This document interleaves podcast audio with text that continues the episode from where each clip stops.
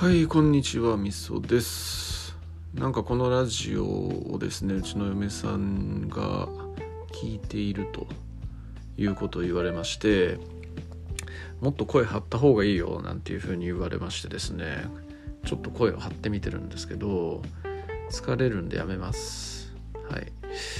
えっ、と今回は推し会なんですけどえっ、ともう15日は過ぎてしまい今日は17日ですね。えー、まあとりあえず推し会っちゅう感じなんですけどあの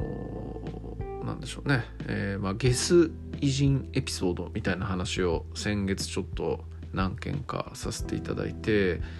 でそれの影響を受けたのってあのイタミンさんのスナック偏愛なので、えー、スナック偏愛のねその下水人エピソードの回をちょっとリンクに貼っとこうかなと思います。えー、やっぱねちょっとその面白いっすよね個人的には面白いです。まあ僕が喋ってるの聞いて面白いのかどうかは知らんですけど人のそういう、えー、ちょっと別側面についてフィーチャーして語る話とかってちょっと面白いですよね。やっぱどうしても歴史上の人物とかって、えー、まあ、光の当たる人にとってはいい部分ばっかりだし闇の部分ばっかりこう語られる人は闇の部分ばっかりこう喋られるみたいな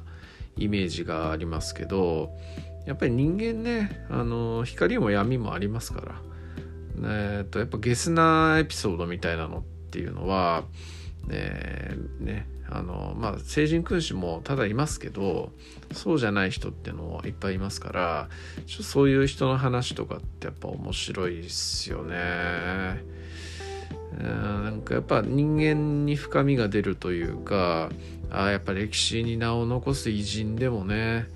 いろんなこう人間臭い部分があるんだみたいな感じのことを知れるわけですから、まあ、逆に歴史上こうクソ野郎だみたいな感じで言われてる人間にもやっぱりねあのいい部分というかやっぱ普通の結局は人間なんでね、えー、悪い部分ばっかりっていうわけじゃないよね当たり前だけどっていうのを再認識させてくれるっていうのがあるのでなんかそういうちょっと別の側面一般的に言われる部分ではない別の側面なんかを語ってくれた話っていうのは個人的にはかなりヒットかなと思ってちょっとそこの回数回分を、え推し会として挙げさせていただきたいなというふうに思います。でまあそれをね結構真似して僕も何人かのゲス偉人な話をちょっと喋らせていただいてますけどまあ、これからもちょっとなんかそんな話はしていきたいななんていうふうに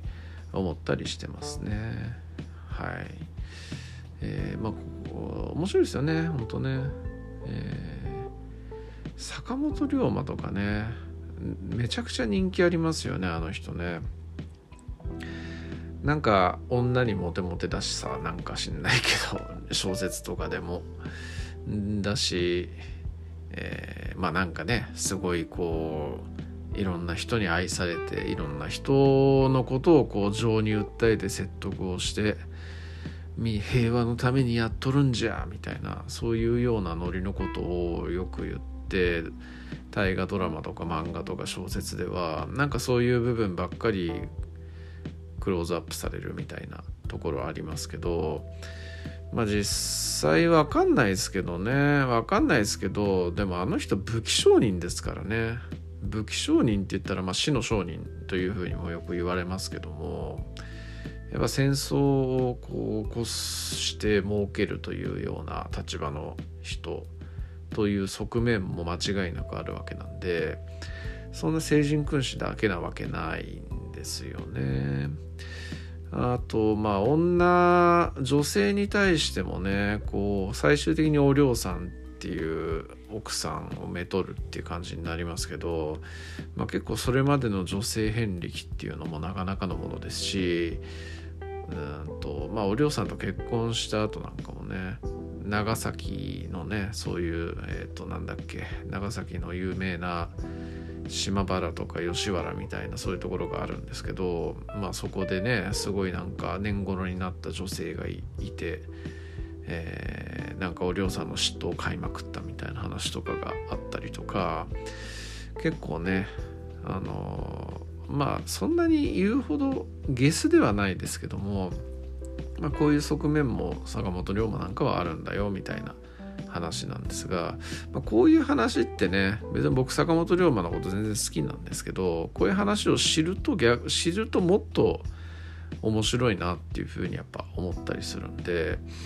えー、なんかちょっとそういう話っていうのはあのー、聞いて面白いんで僕も喋っていきたいなみたいな感じで思ったりもするというところでしょうかね。はい。えーと、あとは毎度定番の民生化ね。民生化超面白いです。マジ面白いです。もうツイッターの僕の紹介文はね、古典ラジオ、えー、と同じぐらい面白いよみたいなこと言ってますけど、あの、買いかぶりじゃなく本当に面白いと思ってるんで、えーと、聞いてください。あの今ねアレクサンドロス大王の死んだ後の話をやってるんですよ。ディアドコイ戦争、まあ、日本語で言うと後継者戦争っていう意味なんですけど、まあ、アレクサンドロスがね未曾有の大帝国を作った後に急に死んでしまったと。でその大帝国を継ぐ者というものが、まあ、アレクサンドロスにねこう一緒に在命中も一緒に働いた子供とかがいるんだったらまだマシだったんですけどアレクサンドロスが死んだ時点で正当な後継者っていうのはまだ奥さんのねお腹の中にいたんですよ。だから実際後継者的な人っていうのが不在の状態で、えー、どうその帝国を維持していくかみたいなそういうような話からえっ、とまあね誰が主導権を取るか、えー、誰に正当な跡継ぎをの座をつかせるかみたいな話のフェーズになりで最終的には実力で俺が後継者だみたいな感じでみんな名乗りを上げていってとにかくぐちゃぐちゃのぐちゃぐちゃのぐちゃぐちゃになっていくっていう話なんですけどまあ、古典ラジオのアレクサンドロス会のね続きみたいなところも知れる話でして、えー、僕今一番楽しみにしているラジオなんですよ民生化って、えー、ちょっとねあの、まあ、何度も何度もこの僕のラジオ聴いてる人もう毎回多分固定された人しか聞いてないと思うんでまたかよって感じかと思うんですけれどもえー、民生がねマジで面白いので、えー、聞いてください歴史がねやっぱ好きな人なら面白いんじゃないかなと思いますしまあこれをこのラジオ聴いてくれてる人の中できっかけで聞いてくれてる人多分いるとも思うんですけど、えー、もっとね、えー、いろんな人に聞いていただきたい素晴らしい番組だなと思ってますのでよろしくお願いをいたします。